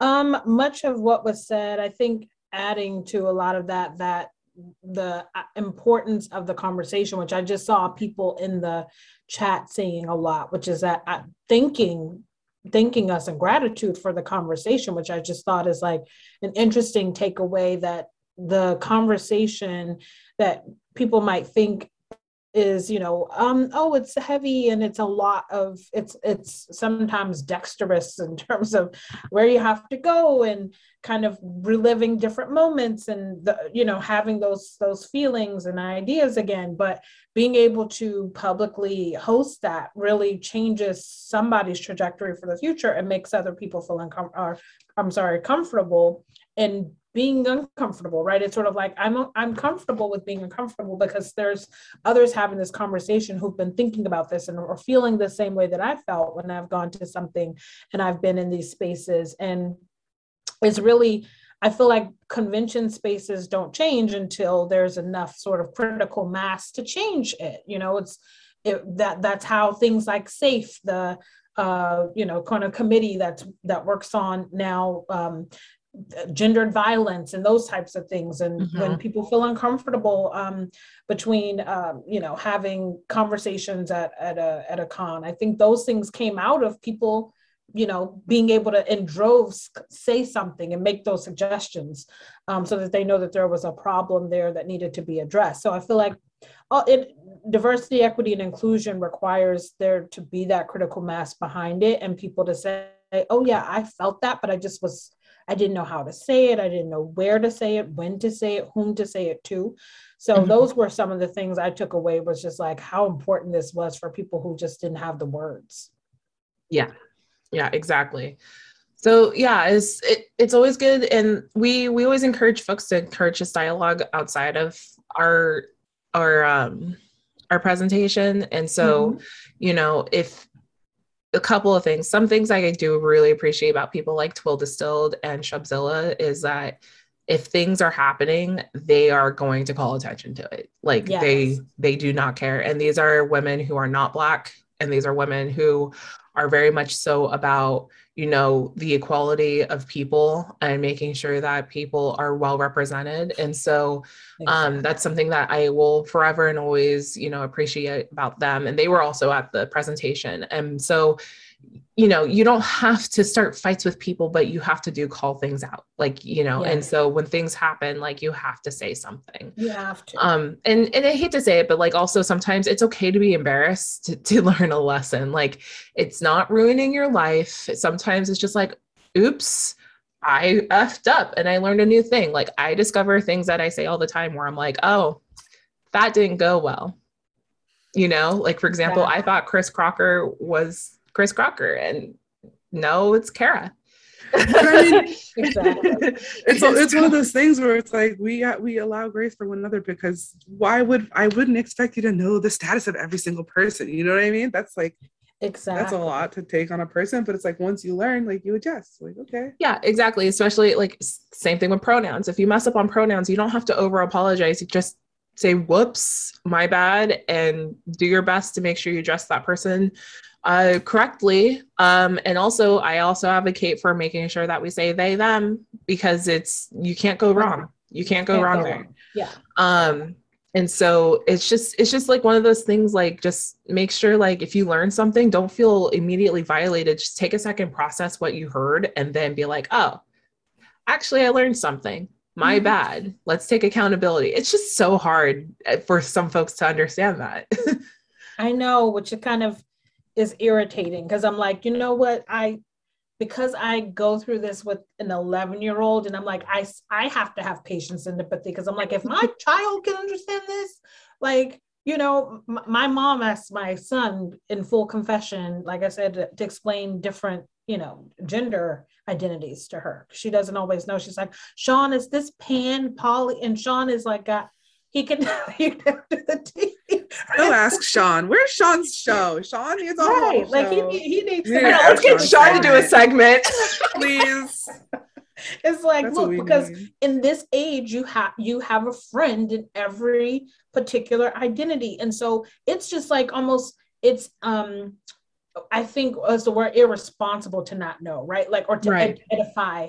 And so for him, it would be almost like irresponsible. It's part of like, you have to know how to say the Pledge of Allegiance. You'll learn that, you know what I mean? So if you can do that, to me, it's just, it's going out of the way. It's, it's people saying, right, if you can pronounce this name, you can say, you know, these, these really tough names to say in Hollywood, then you can say this, you know, uh, ethnic name that that requires the same rolling of R's and yeah, like um, how did we learn how to say Beethoven? yeah, exactly. right. You can say Tchaikovsky, but you can't say like yeah, exactly.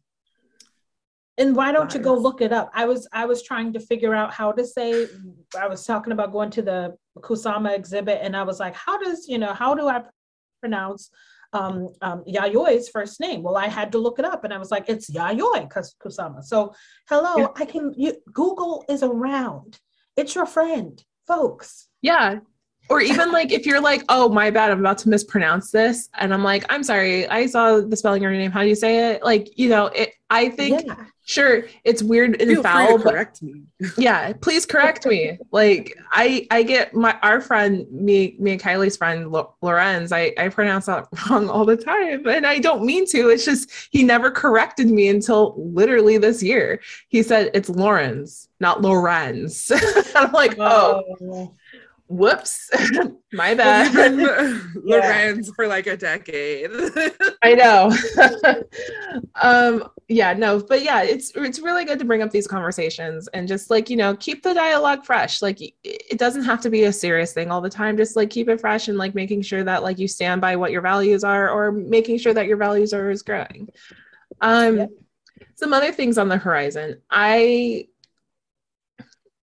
learned that cowboy bebop out now i the live action has anybody here watched the animated series I did. Um, long.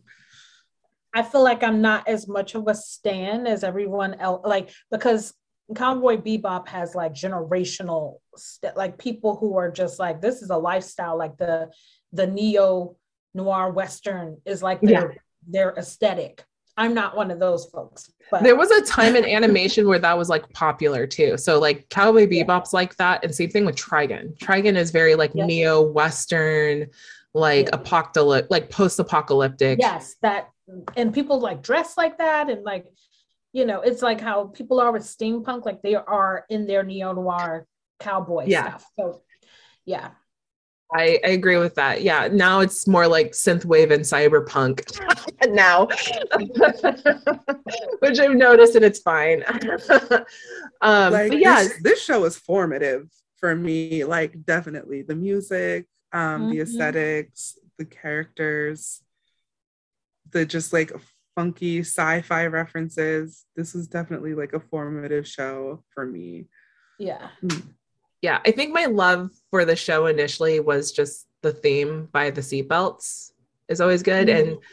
And when I say that Japanese groups do big band, Japanese Japanese big band groups, like they said, "Oh, that's cute. You play big band," and when they do it, it's like, "Yeah, we play big bands." like, it's always it's always some crazy, crazy, amazing like their version of it is great. And so like listening to seatbelts is always awesome. Um, but yeah, like Tank is just it's just the jazz song that everybody kind of fell in love with. And so like you know how people were like, oh, I mean Glenn Miller is nice. Oh, I mean sometimes like um sometimes like Tommy Dorsey is nice. I'm like, oh, that's that's cute. But have you listened to Tank? Like You listen to Tank? But wait, like even just beyond the music, the characters in the show, like Ed. Are you kidding? hmm It's a young girl, literally like just genius running the whole show, keeping the shit together. Like yeah, a baby hacker, a baby a hacker. baby- Yeah, hacker. exactly. baby hacker in STEM. Like, what more do I want? And for people What who are like ship people too, because I feel like there, you know, there there are people who are like there's trained people, there's ship people there, and for people who are ship people, like this is it's for you. Yeah. And I feel like Edward was definitely a they them like yeah. representation. Hello, hello. Yeah.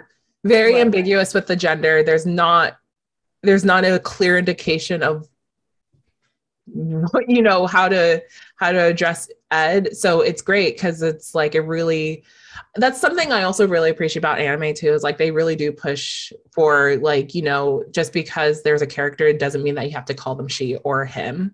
Um, or that they have to be sexualized. Yeah exactly because like i can't like also i think ed is a child in in the show so it's like why sexualize ed in the first place? So yeah But I mean, we Also- say that in an era of like Sailor Moon, where like they're all children, but hypersexual. they were yeah, definitely that's a good point. hypersexualized. Um, and then you do have like this in within the same show, Faye, right, who is hypersexualized. Um, so I think it is just like you get to see a full spectrum, and just Jet. oh we all love jet black we all love jet black i love i love the whole thing jet black is a black man like for years and then the live action comes out i'm like oh jet black is a black man Exactly. score winning. Hello, hi. we knew. you. We knew. but yeah it, it's great i i have yet to watch it but i can't wait so like i'm actually trying to save it until like cash and i watch it so it's kind of like one of those things like it's a couple thing so i'm i'm down Oh, to cool. Yeah, let us know how that goes. I, I, wa- yeah, because you'll probably see it before I do. So let Yeah. me know how it goes. So my main worry about live actions though is that I feel like there's this hype now where we're making a bunch of live actions. And so yes. I don't get me wrong, sometimes I what I love about the beauty of animation is that the exaggerations or like how it's played out in animation, like Mm-hmm. that's all I need. Like I that's all I The need for like this yeah like for example i don't think for example when i brought up Trigun i don't want Trigun as a live action show. Like i don't want to see a guy with broomstick hair and like getting shit faced all the time. That might be the emotions. yeah like i don't i don't think i want to see that. There was only one person in my life who looked like that and i don't we don't need to do that. He was only the he's the perfect person. We don't need to recreate try to find a recreation. But um anywho. Yeah. Um but yeah like as for Trigun i can't see myself watching it um i did watch a little bit of a live action for sailor moon and i i was fine with that um and i also watched a little bit of the live action for full metal alchemist and i was a little okay with that the only Hmm. one i liked You had to watch was- the whole thing. The whole thing was good. Like, i'm gonna mute you watch the whole- no, you look. You have to watch the whole thing because I was with you, bro. I was so iffy in the beginning. I was like, no, no, don't do it. But like, if you watch the whole thing, please give it a chance. Watch the whole thing. Mm. And I feel the same way about the Bleach live action. Okay, they really I was did about their to thing say, on yeah. it. Like, And One Punch Man is coming. I don't know what the they haven't announced the cast yet because I think they're still writing the script. But like that, I'm interested to see what that's going to look like. And same with Naruto. Like I feel like that live action. No. pressure, pressure. I can't do- pressure. Yeah, it, it's a lot of pressure on them because it's like also the script, right? Like there ha- has to be like already Cowboy Bebop has gotten some issue with like V. You said like the translation to like color and screen. Like people are complaining about like the bland, you know, colors and like they want it to be more, you Hyper saturated because Yeah. it was a like a very Yeah. um contrasted Exactly. show. Exactly. So it's like, what are we going to do for the like? Will other people? Mobile Suit Gundam is going live action. Like, what is not going live action this year? Everything. so many things. I'm like, uh, there's so much manga and anime coming forthcoming that is going to be. So just look out every week. We'll we'll keep you posted on like new stuff that's coming out because it's uh I know The Witcher exec producer has like four or five live action stuff coming. I don't know even all of the things that they're Okay, I love The Witcher though. But that's my biases for having like a dumb crush on Henry Cavill for so long. Yeah. Like I loved Henry Cavill in the Tudors, and I was like, this guy's hot. And then when I saw him in The Witcher, I'm like, ooh, baby, excuse me. I How know. do you say that? Like it's two doors. Yeah. the Tudors, yeah. Tudor. I'm looking forward to Yeah. seeing because I I love that showrunner. So I love the exec producer. I feel like with casting is going to be good because like they've got Sean Bean, who people might know from like Game of Thrones and like oh my gosh, Sean Bean has done so many things. Lord of the Rings, uh, Final Fantasy 15. Like he's done a ton of like. oh, that's just- Sean Bean. Yeah, that guy. That he's a villain in everything. in everything. He's Wait, wasn't he in? Oh yeah, you did say Game of Thrones. Sorry. yep. Yep. Okay. Yeah. Yeah, No, I think that would. I. he- yes. Sorry. Go on, Paris. no no just saying i know that he's um he's one of the the exec producers like cast one of the lead cast for something so we'll and famke janssen who played uh who played uh, in x-men and taken um it's going to be interesting with the two of them i don't know what they're leading yet they're top secret about what it is but again we will keep you posted on all of these like live actions because it's going to be a lot. And like Famke Janssen played uh, the Jean Grey in the original X Men trilogy and the in Taken, so not the the recast. Yeah. Yeah. I know who you're talking about. Yeah, she was great. Yeah. Sorry, I think about Jean Grey, and I'm like, "Ugh, is she gonna faint again? It's like she's supposed to be the most powerful mutant, and then she just ends up just being a damsel in distress. yeah. Oh my. Smelling oh salts, please. God, I mean, Logan. the whole universe. I can just like take matter and like re can re-engineer it, but I'm going to faint and need smelling salts because you know. Oh my god. Yeah, so we'll see how these live actions go. Um I'm always I'm always skeptical, but also like I I love myself a good live action. So I mean, yeah. if it works out, it works out. One Piece, I'm still mm, about. If they get a, like a surprise like Johnny Depp, I, I I'll dig it. Exactly. I mean, if they're, if they're gonna like you know put a live action in there, just put some Put Easter eggs. out. Just put some Easter eggs in there. You know, Give us Just- something. yeah. Give us a, a, a Johnny Depp and an Idris or something. I'll we'll get in it. We'll we'll watch it. yeah oh my gosh all right so um a couple things is uh some call to actions i really advocate that within the next couple of weeks if people are going to do shopping keep it local um keep it with your farmers markets keep it with your mom and pop boutiques keep it with your friends who have their etsy accounts keep it local. Um it's going to be a very hard year for retail um now that people are feeling brave outside of the pandemic since there's out vaccinations and lifted guidelines and so people are going to be shopping. And so um i'm not a big fan of black friday Um, I'm also not a big fan of Cyber Monday because Cyber Monday has implications of you might be getting um, what's the word I'm looking for? Equipment that doesn't work very well. Um, yeah. or and then like Black Friday, it's just always a headache for those who are working. And so here's the thing people have been like quitting jobs as Prowers mentioned earlier and they're just like tired of all of the stuff and so like why make people's lives more miserable in these retail spaces so just you know if you are shopping for the holidays let's try to maybe get away from the black friday culture that mm-hmm. would be mm-hmm. great and keep it with your friends or communities that have these shops um, that's something that i just want to advocate very seriously um, because of the we've seen videos of like Walmarts and Targets and all these like big corporate stores getting bum rushed by people who are just trying to get the best deal and get the tickle me elmos to probably the now the equivalent is an oculus. Um and so yeah. yeah like let's let's be better about that. Like for example yeah just just be do your research i think is a good way to put it. I think for example in san jose um, or i can even start with monterey. Like i have a cousin who has a candle company. Uh, she sells candles great 40 acres uh, and company is a is a great place to shop for like candles and smell goods so you can probably avoid the bed bath and beyonds and the uh, the bath body works places. Um, I'm trying to think like, oh, for like customized like little goodies. Like I have a friend named Melissa who has done mugs for the podcast before, and she lives up in Hayward and is willing to ship her things out to folks.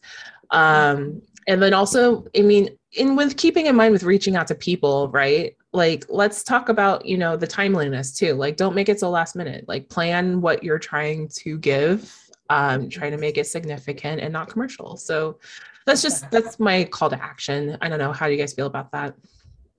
Yes, yes, on double down on local farmers markets. There is usually every kind of like gift you can find, and you are supporting so many people in the community too for that. So double down on the farmers market because you can where people think you can find everything at Walmart, like you literally can find everything at your farmers market.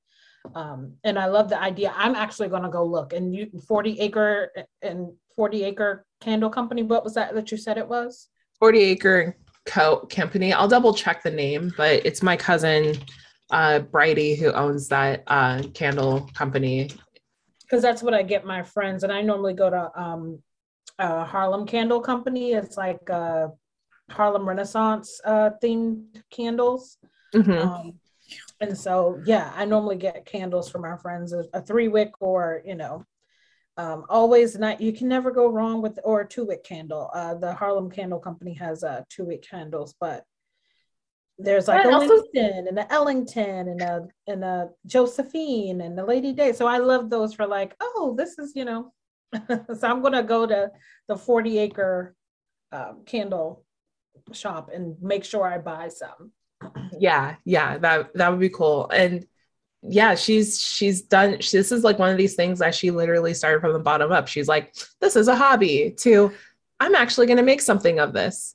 And what i'm really proud of the things that she does and when she talks about her entrepreneurship is that she talks about like the benefits of owning a business and also the the status this this the satisfaction of being able to pay yourself and also to spend more time on things that are more about you than like serving somebody who can only give you like a dollar or less than a dollar raise per year.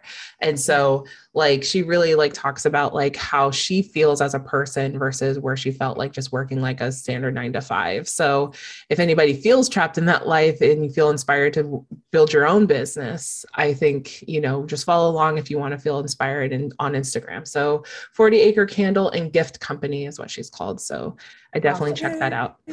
But also like i think also another thing that i would like to bring attention to because like i know candles are not the same as like a nintendo switch and i know that candles are not the same as an oculus. Like i think also like the culture of big buying big gifts for christmas i think should be something that should just be ended. Because what I really like about like the Switch is like instead of just opening it up and saying like, "Oh my god, I got Switch for Christmas," what it would be so much better to just play it with your family as like a bonding activity instead of being it as the big like gift of the year. And so i don't know. It's just it's just certain things like i i kind of think about my vows and stuff. And so then that way um like you know we're not trying to hype up something so big so that way we're not disappointing ourselves the next year. Um and that's something just about christmas in general that i don't like. It's just this overhype of like getting the most expensive gift or getting like a brand named thing. Like it's just it's never set what right with me. And i've also never been that type of person to to accept gifts as something that is valued for christmas i guess. Mm-hmm. I mean, for me, it depends. Like, so if I know that somebody, like for instance, my brother, like he's a musician and the passion that he has about like certain brands of things or certain tools for things, like the whole family will get together for a big gift. And if it's like it's understood that the whole family is getting this, right? So I mm-hmm. think Yeah, there's that's, that's yeah, it's a great. Yeah, it's like- too. it's like the the the balance though. So it's like you know you're getting this big gift, like then you still feel appreciation for every single person that put in on that, and like you already know that you're like that's your big gift. And next year you'll probably just be getting the regular schmegular, thoughtful, cute little things that everyone gets. Like my family's more about stocking stuffers than it like actual gift gifts, which I think is kind of funny. yeah. But the appreciation is there, so it's like we love it. Yeah.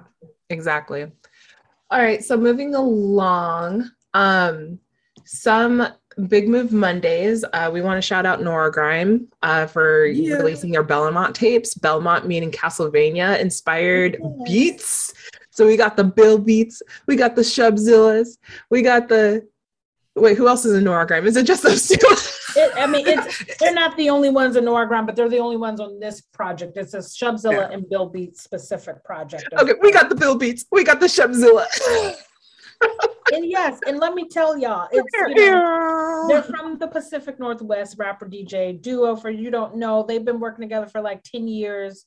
Um, th- what I love about them is that no matter like there is still a lot of like hard beats, you know, dope like hip hop scratches. Shubs brings like, you know, an, a, a determined, passionate delivery in every song.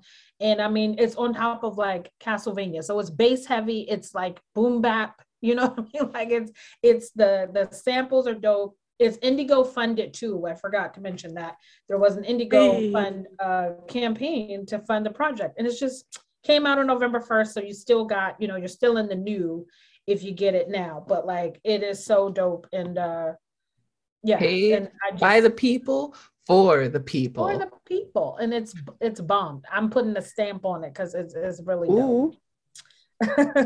That- that didn't look quite right. Hang on, there, stamp on it. The revolution will not be televised.